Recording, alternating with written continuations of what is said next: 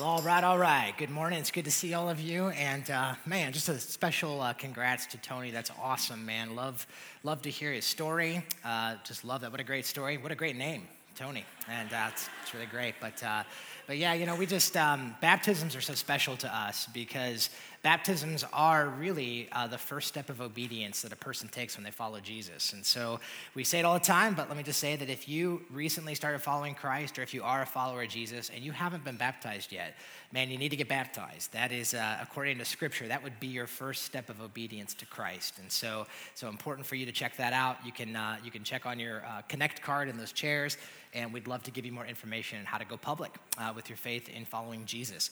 So, uh, so this morning we are actually continuing together in a series that we've been in for the past several weeks that we've been calling Patterns That Change Us. And so, if you are a guest with us here today, if it's your first time here at Grace Church, if you haven't been here in a while, uh, let me catch you up to speed with what it is that we've been doing. So, in this series, what we've been looking at is we've been looking at patterns of life, kind of patterns of behavior, patterns of life that Jesus himself commanded and exhibited that lead to life transformation.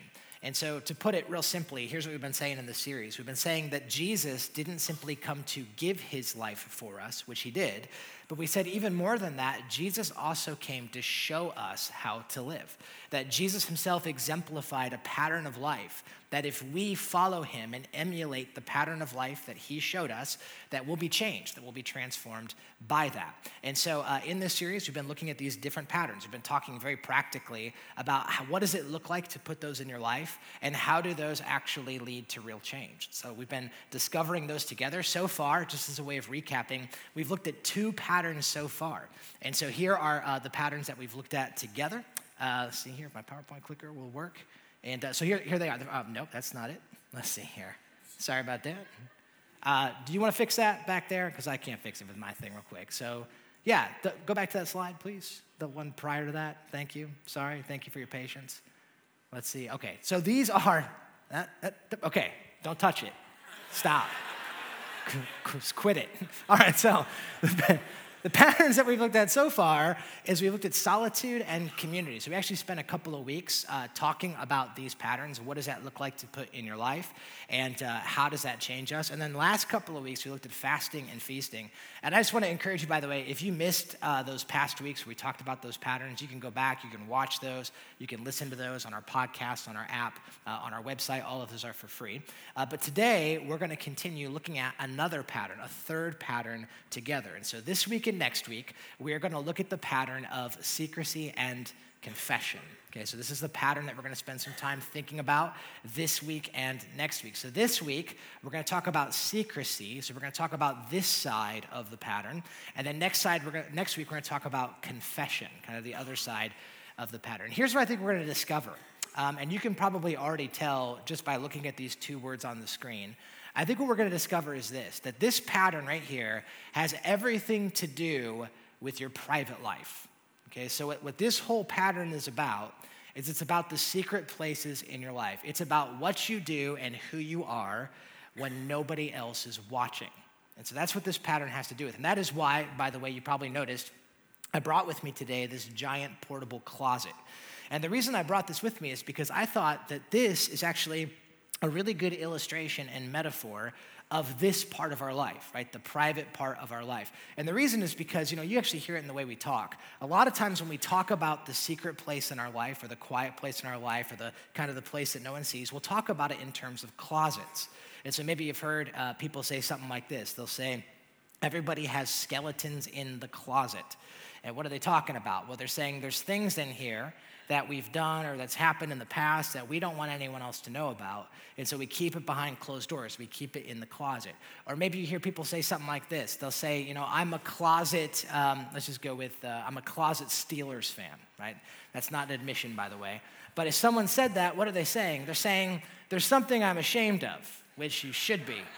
And you're like, and I'm keeping it in here. I don't want anyone else to know that about me, right? Or how about this? If you hear someone say uh, that a person has come out of the closet, what are they saying? Well, they're saying there's a certain lifestyle that they've been living in private that now they want to bring into the public sphere. And so, so all that to say, we talk about our private life in these terms. And so I think this is a really good illustration. Now, here's where I want to go for the next couple of weeks. This week and next week, I want to talk to you and I want to talk to me, I want to talk to us together about this part of your life. Okay, this is what I want to talk to you about. I want to talk to you about your private life. I want to talk to you about what you do and who you are when no one else is watching. Because here's the truth all of us have closets. We all have the places in our life that nobody sees, the secret life, what, what happens when no one else is watching. We all have this part of our life. And so, for the next couple of weeks, I actually want to talk to you about a pattern that Jesus teaches us as it relates to this portion of our life. Now, Here's what I know. I know that when I say that, when I say, hey, I want to talk to you about the closets in your life, I know that for some of you, that already makes you a little uneasy. And the reason is because, quite honestly, for many of us, there's stuff in here that we don't want other people to see. There's stuff in here, and some of that, you know, is just because the stuff is strange or is weird. Truth is this, we all kind of know this, that for many of us, there is some weird and strange stuff that we do when no one else is watching. I actually thought it was sort of interesting. I was doing some research this past week, and I came across a few articles that actually surveyed the most common quirky things that people admitted to doing when no one else is watching. And so I thought maybe I'd share this with you. I'll give you the top five common quirky things people admit to doing. I promise you these are all appropriate, but let me give you the top five things. We'll count them down. Okay, so, so here's number five. Number five on the list is this. A lot of people admitted that uh, when they're alone, they will kick dropped items under the couch, table, fridge, or carpet right? So you're by yourself, you're eating a little snack, you drop something on the ground, look around, no one's looking. You go ahead and you kick that thing right underneath the table and hope that someone else or the fridge or whatever it might be. Okay, so so that's number five. Many people admitted that. Number four, number four thing on the list. Um, Google your name. So a lot of people admitted, yep, when no one's around, I, I Google myself. I go on to the internet and I see what the public opinion is about me, Google search myself and see what happens.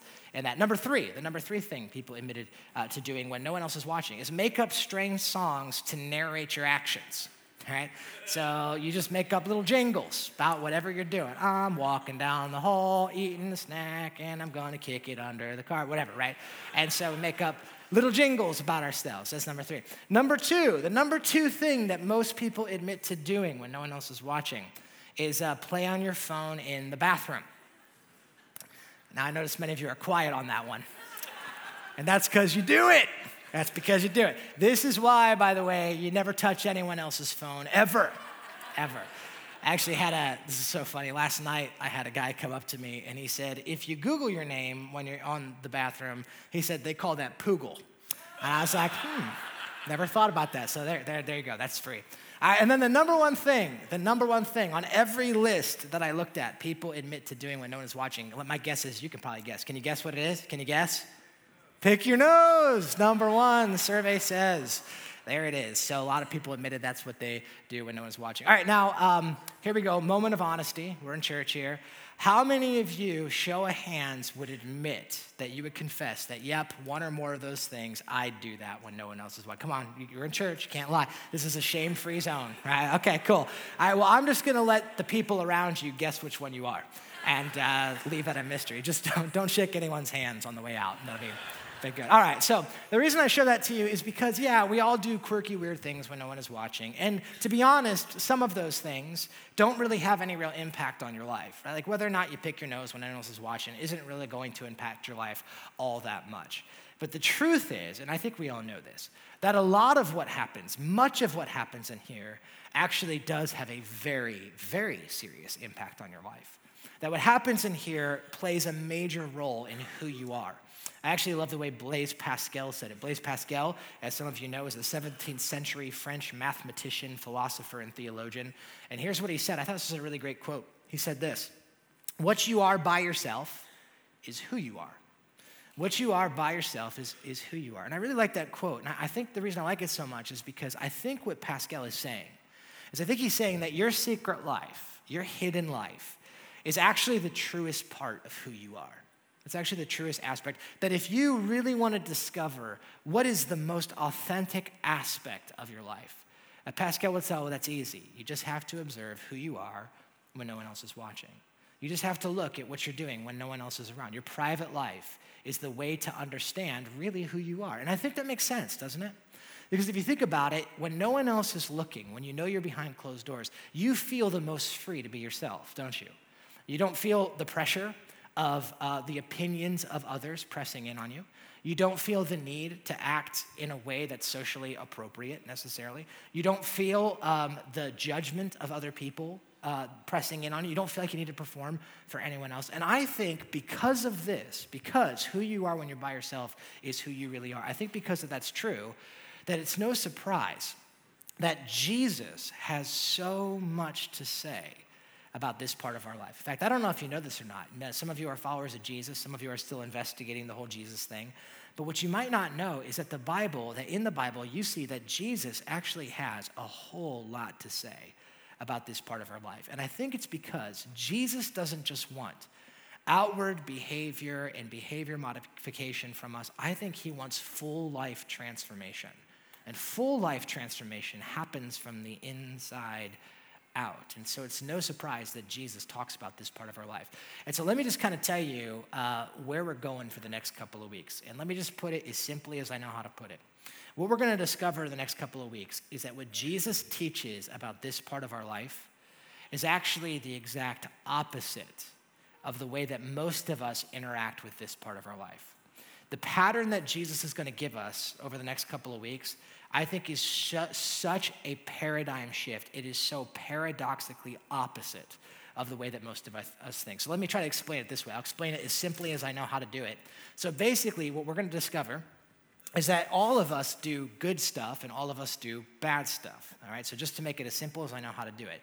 So we all do good stuff. And what I mean by that is good things would be like good stuff for God, uh, good stuff for other people, uh, good stuff in helping, serving, caring for the needs of other people. All of us would say that, yeah, we do, we do good stuff.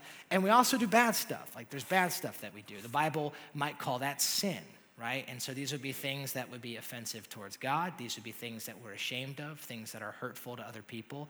These might be shameful addictions or habits or those type of things that, that whatever, you know, whatever that might be. And here's the way that most of us operate, and myself included. I think naturally the way that we all operate is that we all want to take the bad stuff, we all want to take the bad stuff, and we want to hide that in here right? We want to keep that in the closet. We want to make sure that nobody knows those things about us. And we want to make sure that no one really can see that part of us. And what a lot of us do is on the other side, we all want to take the good stuff. We want to take the good things that we do, and we want to make sure that everybody knows that about us. We want to make sure everyone can see the good things that I do for God and the good things that I do for other people, right? That many of us operate this way. Now, that's just true. I think that's just true for all of us, that naturally we are inclined to deal with this space of our life in that way. But what Jesus is going to teach us, and again, I'm just telling you, this is just such a paradigm shift. Jesus is actually going to teach us that in this part of our life, he wants us to practice a different pattern and what is the pattern? Well, here's what we're going to see. Jesus is going to say that he actually wants us to take good stuff, good things that we do for God and others, and he actually wants us to hide that in here. And then Jesus is going to go on to say that he wants us to take the bad stuff, the sinful things, the hurtful things, the addictions, the habits, and he actually wants us to get them out of there. And this, like I said, as simply as I know how to say it, is the pattern of secrecy and is the pattern of confession. And so that's what we're going to talk about this week and next week is what does that look like? Now, again, I know for some of you, even as I'm saying this, this is a whole new brand, way, brand new way of thinking. You've never heard anything like that before. And so you might be thinking, where are you getting this from? Well, let me show you. So if you got a Bible, why don't you grab your Bible with me, and why don't you turn to Matthew chapter 6. Okay, Matthew chapter 6 is where we're going to plant ourselves here this morning as we talk about secrecy. So Matthew 6, by the way, is found on page 678 in those Bibles that we have provided for you. So if you didn't bring a Bible, feel free to use one of those. And let me say, if you don't own a Bible, like if you don't physically have a copy of the Bible, please feel free to take one of ours. We'd love for you to, to have a Bible. So Matthew 6, and as you're getting to Matthew chapter 6, let me just give you a small amount of context. So we're actually going to be picking up Jesus' most famous sermon. This is going to be right in the middle of Jesus' most famous sermon, a sermon called the Sermon on the Mount. And Jesus is going to be teaching here in Matthew chapter 6 about the topic of secrecy, about the topic of what we do when no one else is watching. And I want you to notice how he starts this teaching. So let's begin in verse 1. Here's what Jesus says, talking about the topic of secrecy, about the closet places in our life. He says this He says, Be careful, be careful not to practice your righteousness in front of others, to be seen by them. If you do, you will have no reward from your Father in heaven. All right, so let's just hit pause. So Jesus begins his teaching on secrecy with a warning. He says, Be careful. And uh, it's actually kind of interesting. Some of you might have different translations. In different translations, it might say, Beware, or it might say, Watch out. And so, again, you see, Jesus starts this teaching about this place of our life with a warning. And he starts off by saying, Be careful, be careful, beware, right? That watch out. Watch out for what? That you don't practice your righteousness in front of other people to be seen by men. Now, let me help you out here a little bit. Righteousness, if you're if you're kind of a person that's not a, a church person, that might sound like a real churchy word, righteousness. It's a word we don't really use all that, you know, that much in our common vernacular. But the word righteousness, just real simply, what that's referring to is it's referring to our good stuff. That's what it's talking about. It's the good things we do for God, it's the good things we do for other people. And so what Jesus says is he says, be careful, be careful.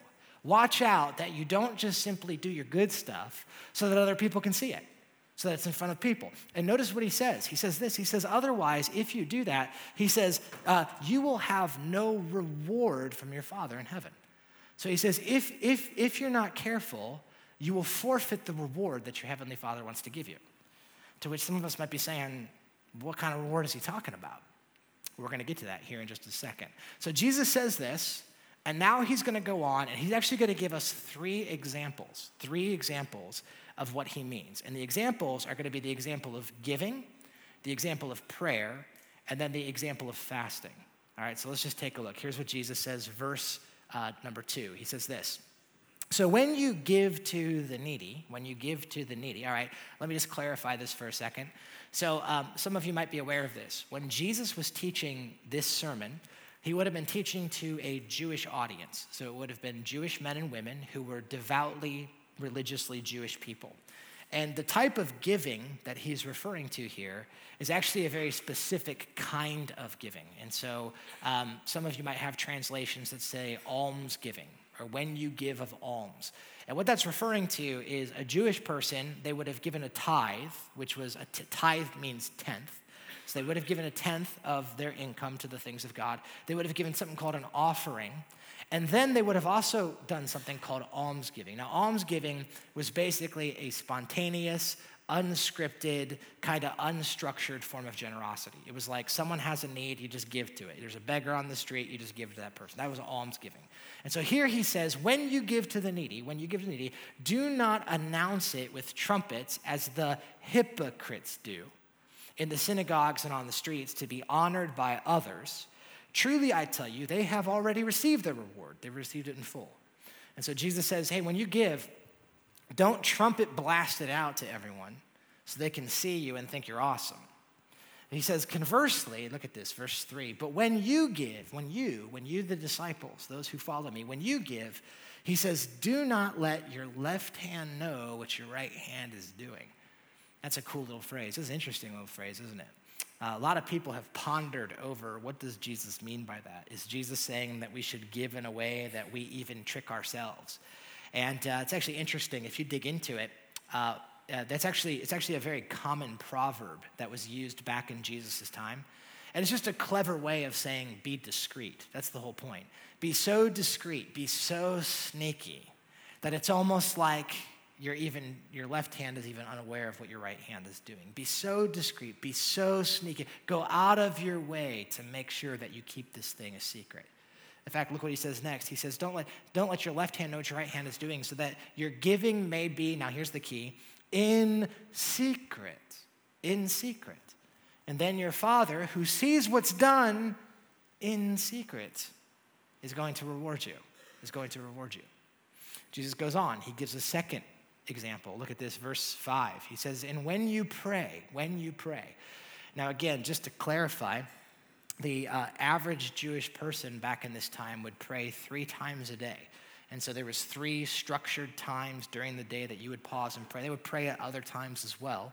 but they would kind of make this a rhythm in their life. And Jesus says, when you pray, don't be like the hypocrites, he says again, for they love standing in the synagogues and on the street corners to be seen by others. Truly, I tell you, they have received their reward in full. And he goes on, he says this He says, But when you pray, when you pray, my disciples, go into your room. Now it's kind of interesting as some of you have translations that say, go into your, go into your closet.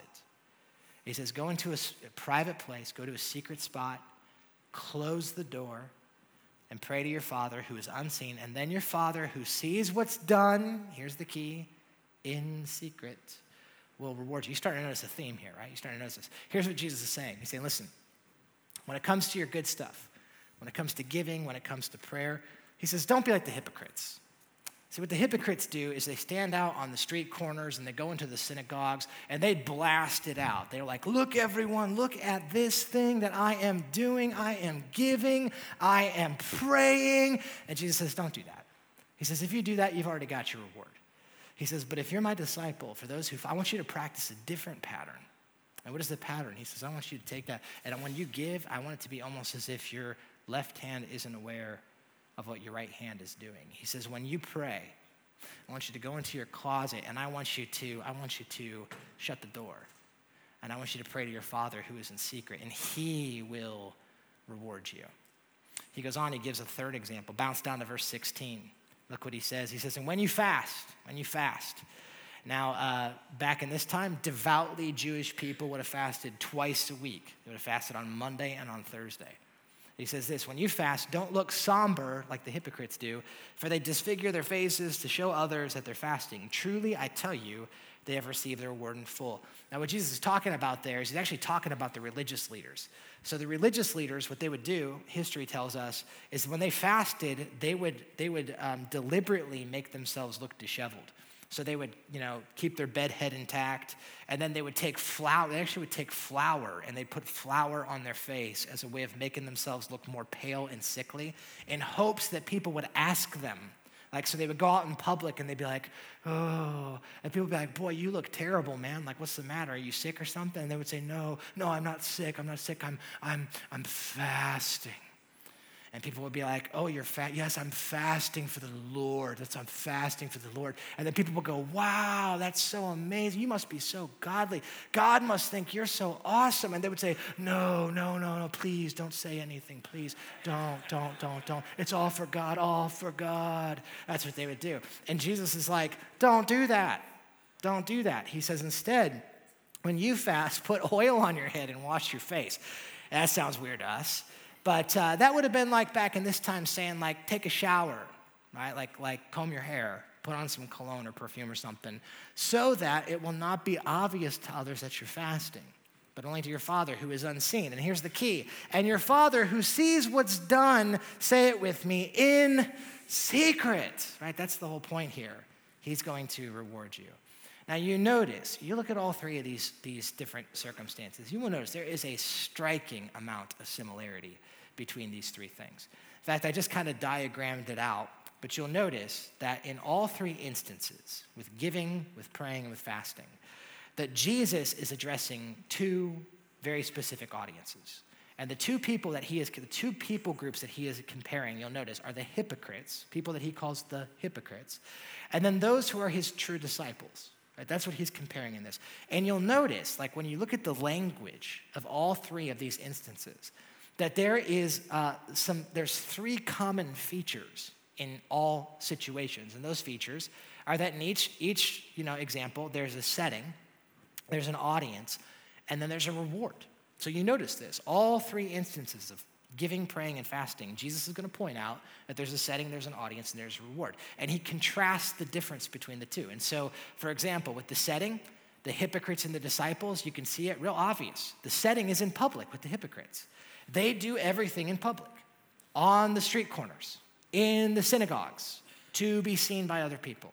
Whereas the disciples, true disciples, are doing all of these things in secret. They're doing all of these things in the closet, in the quiet places of their life.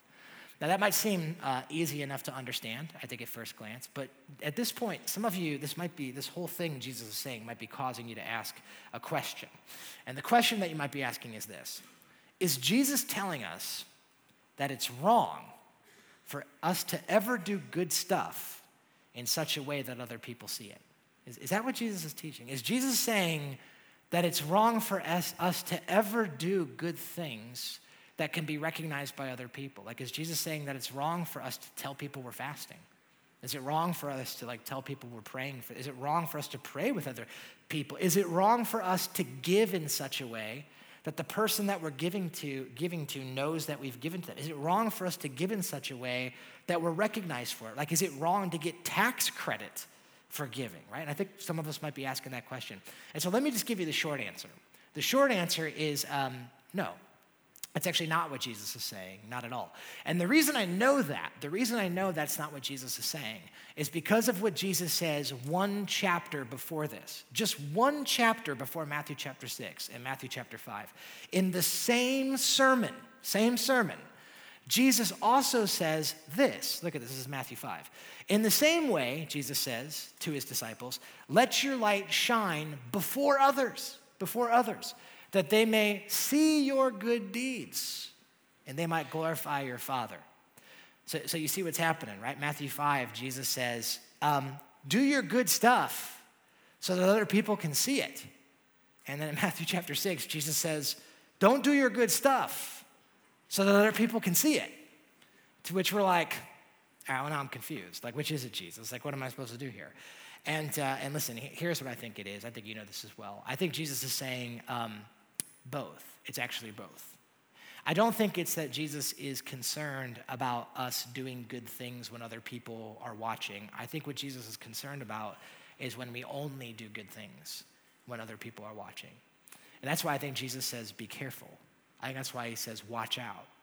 Because there actually can be a danger. Yeah, do good things so that other people can see them, of course. Yeah, fast with other people, pray with other people, give to other people. It's wonderful. Do those things, absolutely. But Jesus is saying, but be careful, but be careful.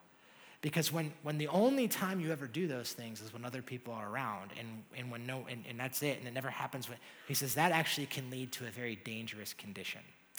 And I think that the whole key to what Jesus is saying here is actually found in understanding this word right here. It's all this word hypocrite. The word hypocrite.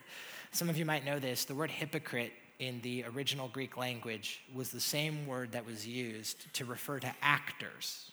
It means to be an actor. And basically, it was used of people who would put on a performance or put on a show to try to trick people to believe something about them that wasn't actually true. That's what hypocrisy is, right? And what Jesus is saying here is he's saying, don't be like the, don't be like the hypocrites. Because I think as a lot of us know, what, what the difference between the hypocrites and the disciples is, is it's really the audience. It's the audience in which they're performing for. And so with the hypocrites, you see that it's always others. It's always, it's always to be seen by other people. But with the disciples, it's always, the audience is always an audience of one. It's go into the private places so that you can pray to your Father who sees what's done in secret. It's always that audience. Here's what I think Jesus is saying. And I'm just telling you, I think this is so important. If you don't remember anything else I say today, I hope you just remember this. I think the reason that Jesus tells us that we should practice righteousness in secret is because Jesus understands this that secrecy, secrecy reveals authenticity. That secrecy reveals and shows and fosters authenticity. Fosters authenticity. I love the way that John Stott put it. John Stott is an author and a theologian. He said this He said, God hates hypocrisy. He hates hypocrisy. He hates it when we're fake. But he loves reality. God loves truth. And so that's why it's, it's, it's only when we are aware of his presence that our giving, our praying, and our fasting is going to be real. And I love what he's saying there because I think the reason that Jesus commands his followers to practice good deeds in secret is because it fosters authenticity. If you think about it, I was thinking about this this week. I think that practicing secrecy the way that Jesus commands us to, practicing our good stuff in private, I think in some ways it's almost like a form of abstinence. It's almost a form of abstinence. You're like, well, what are you abstaining from? Well, I think in doing good things alone when no one else is watching, it is, it is abstaining from the need to be recognized from other, by other people. I think it's abstaining from human recognition. And I think that that's really important because I think it's very liberating and it's very freeing. I think that secrecy liberates us from the incessant need that so many of us have, and myself included, to be seen and to be recognized and to be approved and to be affirmed by other people. I think secrecy frees us from people pleasing, from the need to, to try to control the way that other people perceive and think about us.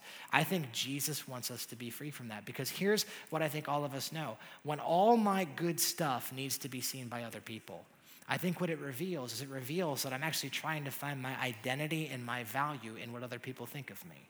And like I said, that can be a form of slavery. Because if I'm doing that, I'm only as good as my last performance. I'm only as valuable as my last interaction with other people. And Jesus says, I want you to be free from that. Because secrecy is a way of fostering and revealing authenticity.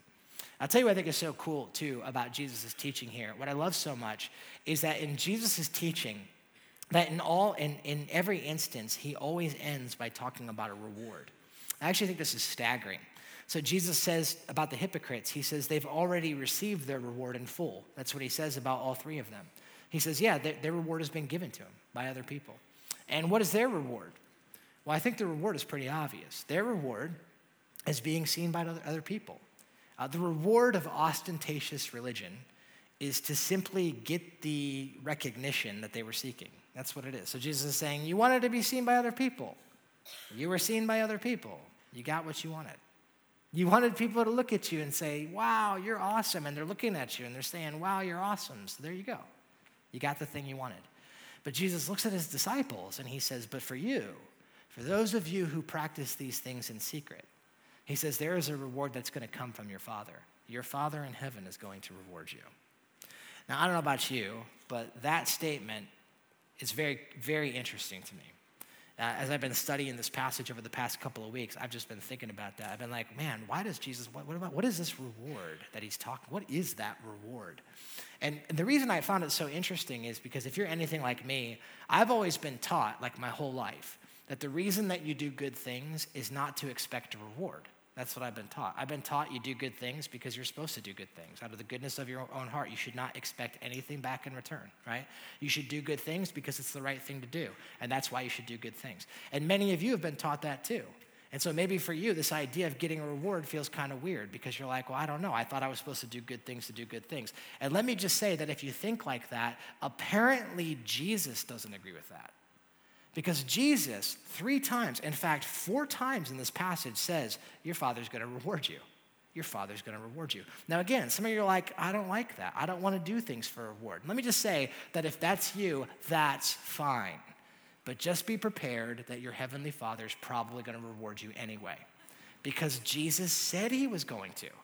And so some of you are like, well, okay then. What exactly is that reward? What kind of reward are we talking about here? And, uh, and so, well, let me just say this. Uh, we don't actually know because Jesus doesn't directly say what the reward is. But I have a theory. So maybe I can just tell you my theory. And I just want to tell you, without getting into all the details, I think I'm 97.3% sure I know what the reward is. 97 point, let's say 97.4. I'll get it. I'm fairly certain because of what other passages of the Bible say that I don't have time to get into. So think about it this way. If you disagree with me, you can talk to me afterwards. But here's what I think the reward is. Okay, so um, my wife and I, we've been married for 12 years now. We've been married. And um, I want you to imagine a scenario where my wife Jessica and I, that whenever we were in public, all right, I was like a rock star husband. I mean, like chick flick certified, like the best husband ever. I would hold the door for her. I would wear a shirt that says "I love my wife." Right? I would, uh, I would like dote on her. I would like be like, she's the best. I would buy her flowers and then I would present them to her in front of all of you. I'd be like, my wife is amazing. She's the best. And then I would like serenade her by playing Ed Sheeran songs, like in front of all you guys. Let's say I did all that. And let's just say I had all of you convinced that I was just the best husband on earth. And you guys were like, he's such a good husband. All you ladies would be like, why you wish you were more like Pastor Tony was, right? And like, let's just imagine that happen, all right? Now, in that same scenario, let's imagine that whenever we were by ourselves, like my wife and I were together, we were at the house or whatever, that when it was just the two of us, that I functionally acted as if she didn't exist. And so if she was in one part of the house, I would go to the other part of the house. And let's say that when she wanted to talk to me, I would just, just dismiss her. I don't want to talk to you. Just, just don't bother me with that. Whenever she wanted to share something with me about her day, I was like, whatever, I'm watching TV or whatever, just not right now. Or imagine that whenever she asked me to help her with, hey, can you help me move this? Can you help me do this? I was like, look, just don't, don't bother me with that, okay? Just take care of it yourself. You're gonna have to figure it out. Now, let me ask you a question. If I was to do that, if I was to just dote on her in public, but then we're in private, I just was to ignore her, do you think that I would have her fooled? Do you think for a minute that she would be like, we have a great marriage? No way. Do you think that she'd be okay with that? No, she wouldn't be. You know, you know what she would call me? She would say, You are a hypocrite. And probably other things as well. She would say that, right? But she'd say, You're acting. You're being an actor. You're putting on a show. And you're using me.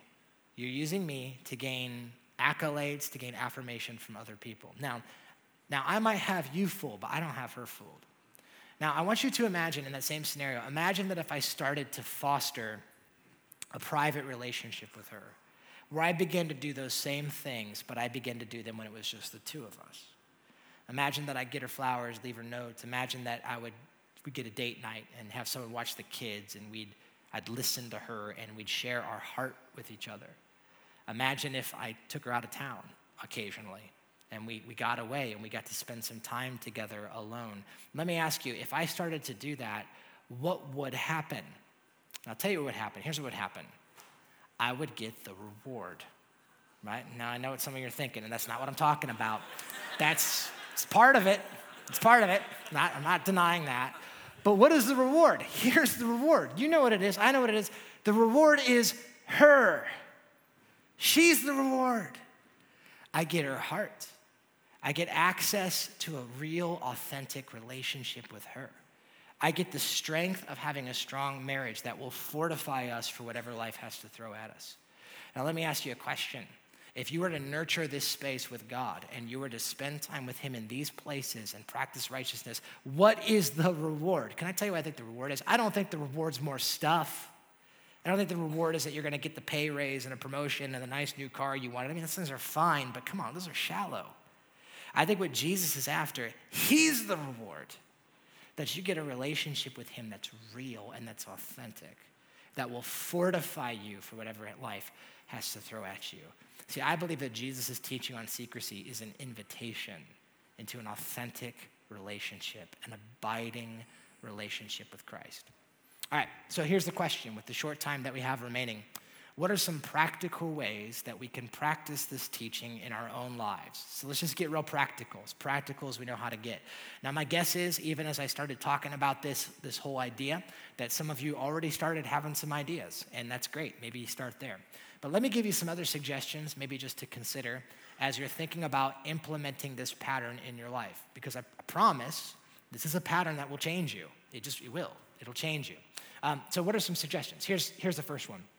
I would say here's a great starting place. In light of what Jesus teaches on secrecy, a good starting place might be to examine your own heart and talk to God. Okay, so here's what I mean by that. And for those of us who follow Jesus, this is a great starting place. Even if you don't follow Jesus, I think this is a great starting place. Examine your heart, talk to God, and maybe process through some of some questions like this. Here's just some example questions to think through. Here's one. What areas in my life do I tend to seek acknowledgement or accolade? All right, so I want you to think, think about it right now. Just think about this. Where in your life currently do you tend to seek out, to seek after acknowledgement or accolade? Where do you find that to be true in your life? And it can be different for different people, right? How about this one? Where do you tend to exaggerate? What is, the, what is the places in life where you feel the temptation or the proclivity to inflate or to highlight or to emphasize or overemphasize or maybe even lie about certain things because you want other people to think something about you? Where do you see that in your, in your own heart, in your own life? And then there's this one where do you crave affirmation the most? Where do you want people to affirm you? You just, man, I just want people to recognize this. I want people to know this. I want people to affirm this. I want people to celebrate this.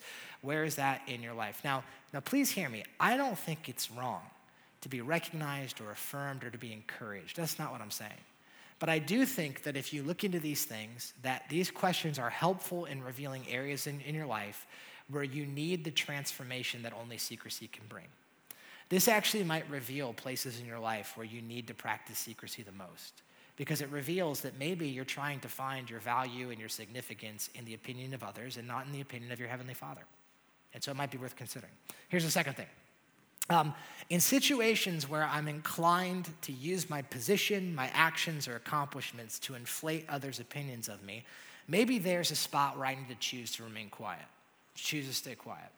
Now, what I mean by that is this. If you find yourself in a situation where you are inclined to want to use your position, so maybe your position in the company, your position in the organization, your, your title, your accolades, your degrees, your whatever, whatever it is, when you find yourself tempted to want to use those things to inflate others' opinions of yourself, maybe you want to choose to stay quiet. Now, again, hear me. I'm not saying that it's wrong to tell people who you are, what you've done. That's not what I'm saying. But I think we all know that there are certain times when we find ourselves saying certain things, we're like, why did I even say that? There's no reason for me to even bring that up. And so maybe in those spots, it's good just to stay quiet. You know who is really great at this one, by the way? You know who's really great at this? Probably no surprise to you Jesus.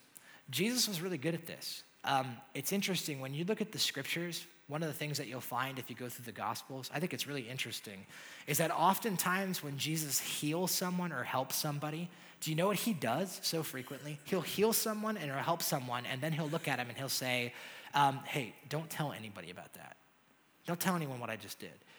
And, and you read it and you're like, why is he doing that? He'll heal someone, he'll help someone, he'll be like, hey, don't tell anyone, which is so weird because you're like, Jesus, I thought you wanted people to follow you. And he's constantly telling people, hey, don't say anything about what I just did for you. Why is he always doing that? Well, I think part of it is because of this. I think this is maybe part of it right here, is because he understood the value of secrecy. Or how about this? You, do you know what Jesus' favorite title was to use to refer to himself? His favorite title to refer to himself was Son of Man. And so that was a messianic reference from the Old Testament. But isn't it interesting that he chose the most humble of the references? So he'd say, I'm the Son of Man. So Jesus didn't walk into a room and he wasn't like, hey, uh, Messiah, Son of God, at your service, Lord of Lords and King of Kings. Nice to meet you. Like he didn't do that. He called himself the Son of Man. And I think it's because of these reasons right here. So maybe you want to consider that. Here's one, super practical. This week, seek out ways to give or serve in secret. Okay, so it's real practical. This week, maybe you want to pray for and listen for opportunities to give or to serve another person in secret. So pay attention, man, in your in your family, in your workplace, in your life group, in your neighborhood, at your school. Listen for are there needs? Are there ways that I can serve? Are there ways that I can give? And maybe I can meet that need or I can serve in such a way that no one else needs to know about it. Imagine if you did that. That would be an awesome thing to do this week. Imagine what it would look like if you said, you know what, this week at work, I'm going to do something that's going to advance the company. I'm going to do something to serve my coworkers, and I'm not going to tell anyone. I'm not going to, I'm not going to even let my boss know about that. Imagine. And then just delighting in the anonymity of it. Imagine that. Imagine what it would look like if you heard about a need and you said, you know what I'm going to do? I'm going to meet that need. And I'm going to not let my left hand know what my right hand is doing. And I'm going to, I'm going to slip some, a check, or not, not a check because it's got your name on it. I'm going to slip some money in an envelope and I'm going to, I'm going to slip that to that person in their mailbox or whatever when they're not watching. And then I'm just going to, I'm going to delight in the fact that not every good thing that I do needs to see the light of day. Imagine that. Imagine what it would look like if you knew your neighbor had a need or there was a way you could encourage them. And so you went and you dropped something off on their doorstep and then you ding dong ditched them. You rang the doorbell and then you ran and laughed because you didn't want to get caught. Imagine that. Just imagine what that could, and then just delighted in the fact that no one has to know. It's just between you and God. Imagine if you were in the checkout line or the, uh, the, the drive through at Dunkin' Donuts and you just decided, I'm going to pray for and I'm going to pay for the car behind me. Just gonna do it. I'm just gonna pray for them and pay for them. And before they even get up to the window, I'm gonna be gone. I don't even want them to see my car. Imagine that. Or if you're real generous, what if you did that at Starbucks, right? Imagine that. That'd be something. And all I'm saying is just catch a vision for what this could look like in your life. I think what Jesus calls us to in practicing secrecy is anything but boring. I think it's an exhilarating way of life that he calls us into. Here's a consideration consider taking a break from social media. Um, I know that for some of you, this might sound totally unrelated, but I don't think it is. Uh, you know, if you think about it, social media is an amazing thing. It really is. It's an amazing way for us to be connected. Social media is really, in a lot of ways, it is the public sphere of our time. And so people don't gather on the street corners anymore. The way that we see each other and that we expose certain aspects of our life to each other is really through social media. And so maybe you want to consider just taking a break and the reason I think that's important is because social media, many of us know this, social media is wonderful, but it can oftentimes fuel our desire to be seen. And so when you find yourself that you always have to check how many people liked that photo or how many people commented on that post that you made or whatever that might be, when you find that your emotional health is tied to how many people are responding to the things that you're posting, I think that might be a good sign that maybe you need to take a little break. And you talked about fasting a couple weeks ago. This is something you can fast from. Maybe say, you know what, I'm gonna take a couple weeks, I'm gonna unplug from social media, and I'm gonna work on this. I'm gonna work on this. And then I'm gonna come back. I'll come back. But for right now, I'm gonna work on this. That might be a great idea. Might be a great idea for some of you. Jesus says, be careful. Be careful. And I think this is one of those areas where we can be careful. Um, here's one pay attention to the times that you feel like you want to trumpet your good deeds to others.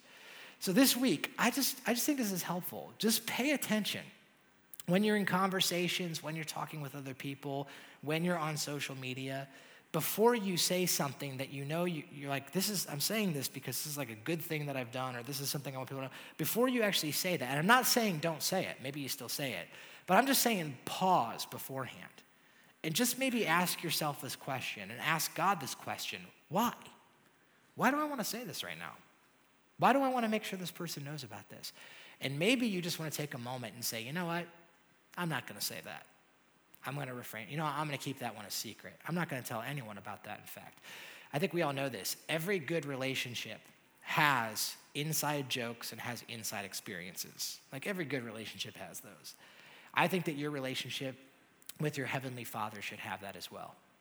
I think there should be some stuff that you're just like, God, that one's just between me and you. That was, remember that? That was awesome. I think that's healthy. It's healthy for your relationship. Here's the last one choose to keep a specific spiritual practice a secret.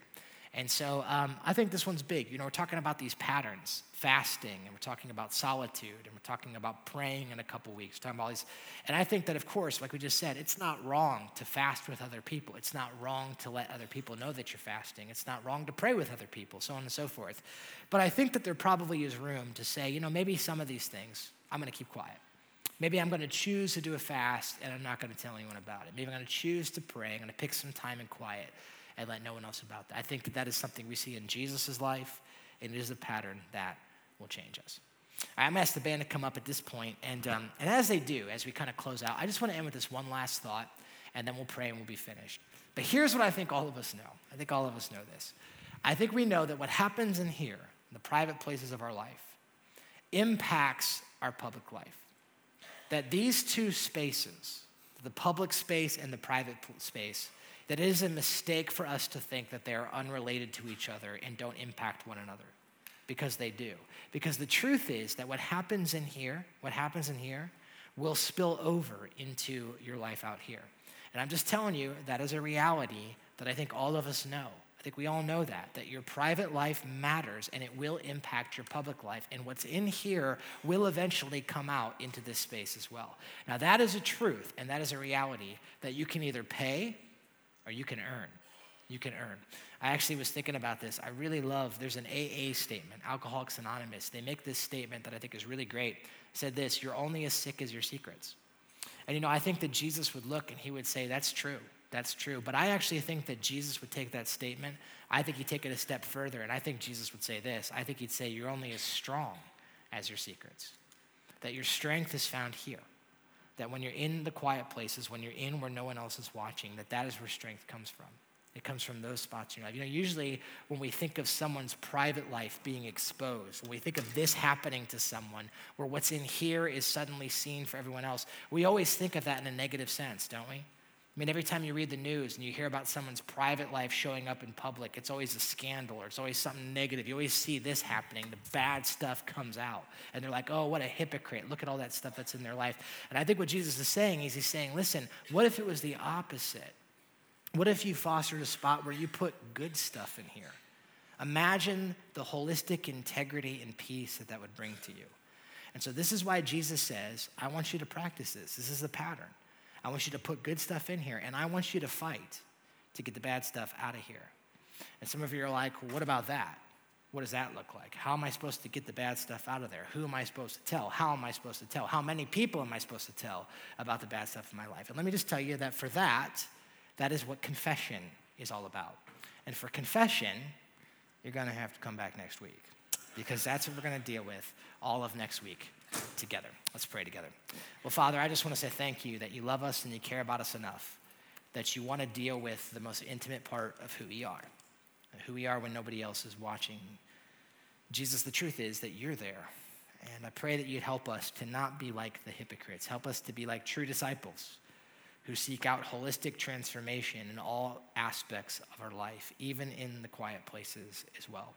So, Father, I pray that even right now, you would give us a fresh vision for what this might look in our, look in our lives. I pray that you'd help us to live by this and that, Lord, we'd be changed by it because this is a pattern that can change us. And so, Father, I pray that we take your words, that we would allow them to penetrate into our heart, and that they would transform themselves into our lives. That it wouldn't just be good things that we've heard, but that it would result in the life that you desire for us. So, Father, give us the wisdom to know how to live this pattern in our own lives and give us the courage to do it. We pray this in Christ's name. Amen.